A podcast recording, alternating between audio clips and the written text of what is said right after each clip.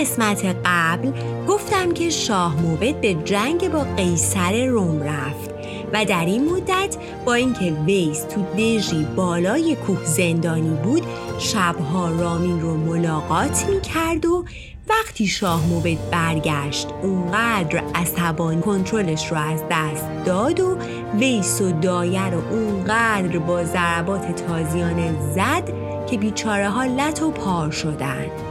بریم ببینیم ادامه داستان به چه صورتیه.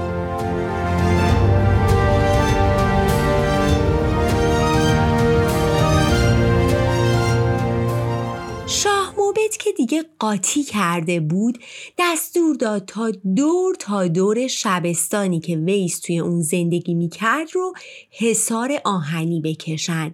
قفل در اتاق ویس رو عوض کردن و قفل و کلید رومی زدن. هرچی هم دریچه و روزنه و پنجره بود رو بستن که دیگه حتی بادم به اتاق ویس راه نداشت. روزها به همین منوال گذشت تا اخترشناس فرزانهی به اسم بهگو که تو خراسان بود و به دانایی و نیکویی معروف بود از قبلم رامین رو میشناخت. اصلا خیلی اوقات با هم میشستن و صحبت می‌کردن و خلاصه با هم دوست بودن. بهگو که دورادور چیزایی از رابطه ویس و رامین شنیده بود و می‌دونست که شاه موبد نسبت به رامین چه غضبی کرده دیگه نتونست طاقت بیاره و دست رو دست بذاره. یه روز بلند میشه و میره به قصر رامین. وقتی هم که حال زار رامین رو می‌بینه دیگه شکش به یقین تبدیل میشه که باید بشینه و با رامین حرف بزنه. پس به رامین میگه من تاله نیکویی برات می‌بینم که تو به زودی به تخت پادشاهی خواهی نشست و جانشین شاه موبد خواهی شد. ولی اگه با این بیفکریات به تاله و بخت خودت لگد نزنی. پس اینقدر دوروبر ویس و دایه نچرخ که شاه موبت همین الانم از دستت شکاره و اگه تاج و تخت رو قبل از مرگش به زرد بده دیگه هیچ کاری از دستت بر نمیاد. ولی اگه صبوری کنی و دست روی دلت بذاری بعد از رسیدن به تاج و تخت کمترین چیزی که بهش دست پیدا می‌کنی عشق ویسه. پس اگه از من میشنوی پاشو کوله بار تو جمع کن و برای یه مدتی از مرو کلن برو.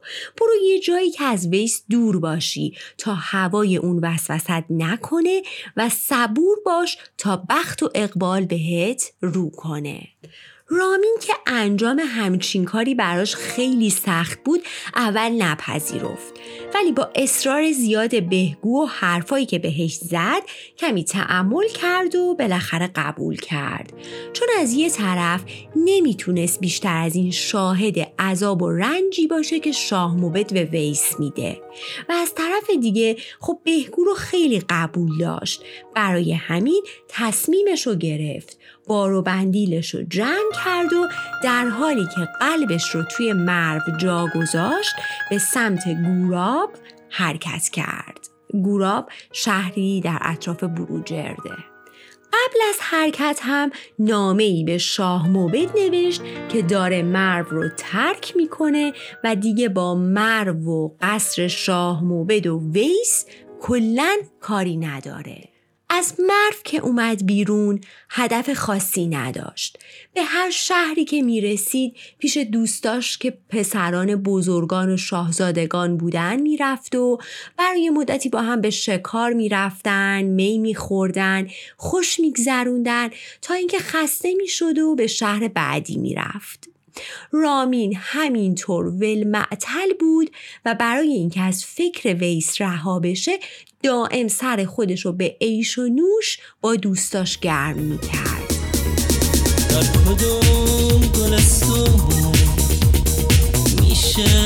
تو رو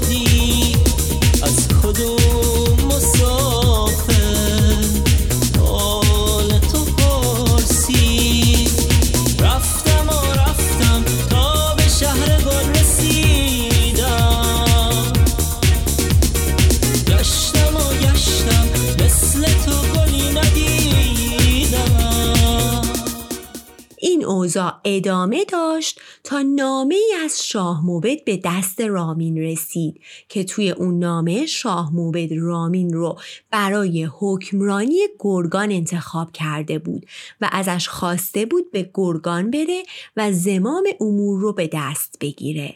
در واقع شاه موبد می‌خواست دست رامین رو محکم بند کنه تا بعد از یک مدتی به سرش نزنه و دوباره به مرو برگرده.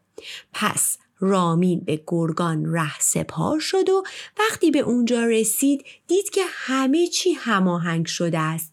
جشن و پایکوبی براش راه انداختن و از همه جالبتر اینه که از همون روز اول رامین توسط ماه پیکران و ماهرویان که از شاهزادگان و دختران بزرگان بودن محاصره شده بود.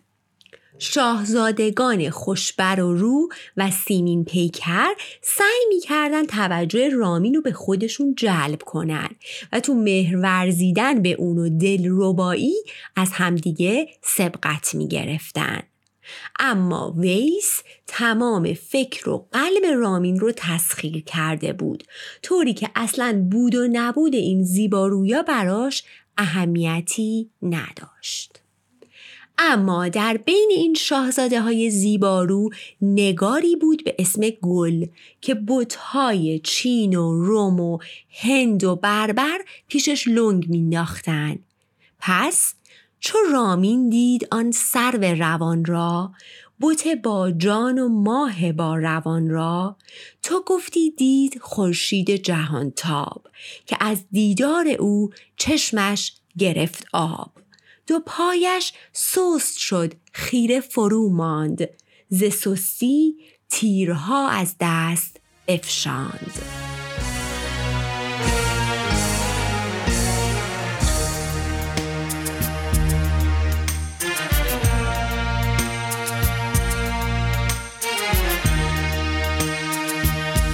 عاشق شدم من در زندگانی. جان زد آتش. عشق نهانی جانم از اینه بر لب رسیده عشق نیازم. بر رخ چکیده. یک سو غم او یک سو دل من در تار در این میانه دل میکشاند ما را به سوی.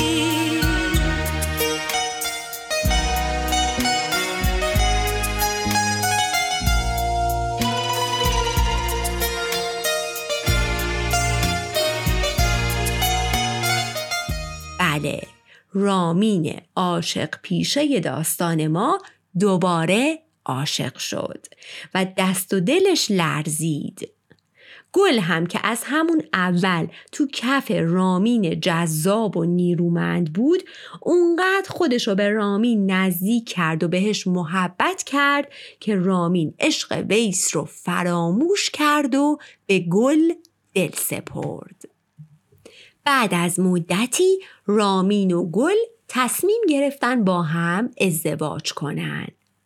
پس آنگه نامداران را بخواندند. دیگر ره در و گوهر برفشاندند. سراسر دل به رامش برگشادند. بنای اشرت و شادی نهادند. پس آنگه گل به خیشان کس فرستاد. همه کس را از این کار آگهی داد.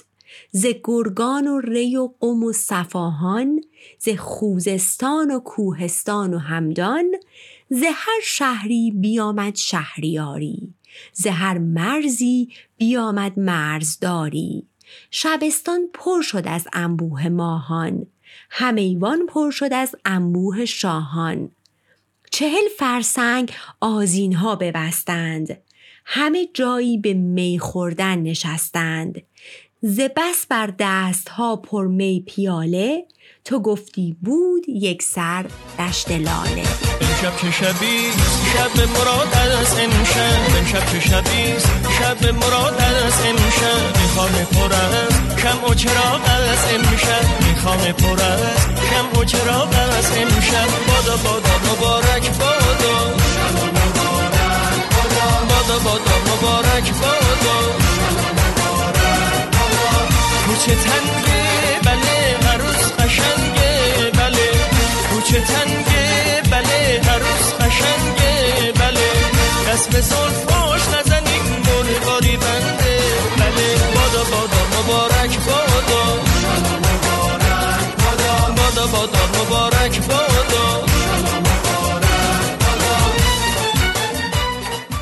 بله خلاصه. وقتی اونا تصمیم گرفتن ازدواج کنن به همه جا کسی رو فرستادن خبردار کردن همه رو و کلی از شاهان و بزرگان و مرزداران رو به جشن دعوت کردن.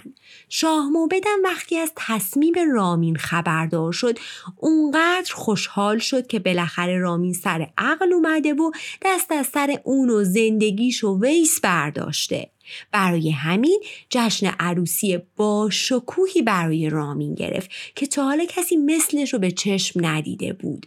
همه بزرگان و شاهان رو از سراسر ایران دعوت کرد. اونقدر جمعیت زیاد بود که قصر جای سوزن انداختن نبود و همه می به دست و مشغول رقص و پایکوبی. و اما شما خودتون رو بذارین جای ویس که بعد از اون همه سختی و دوری و فراغ از یار وقتی که این خبر بهش رسید چه حالی شد.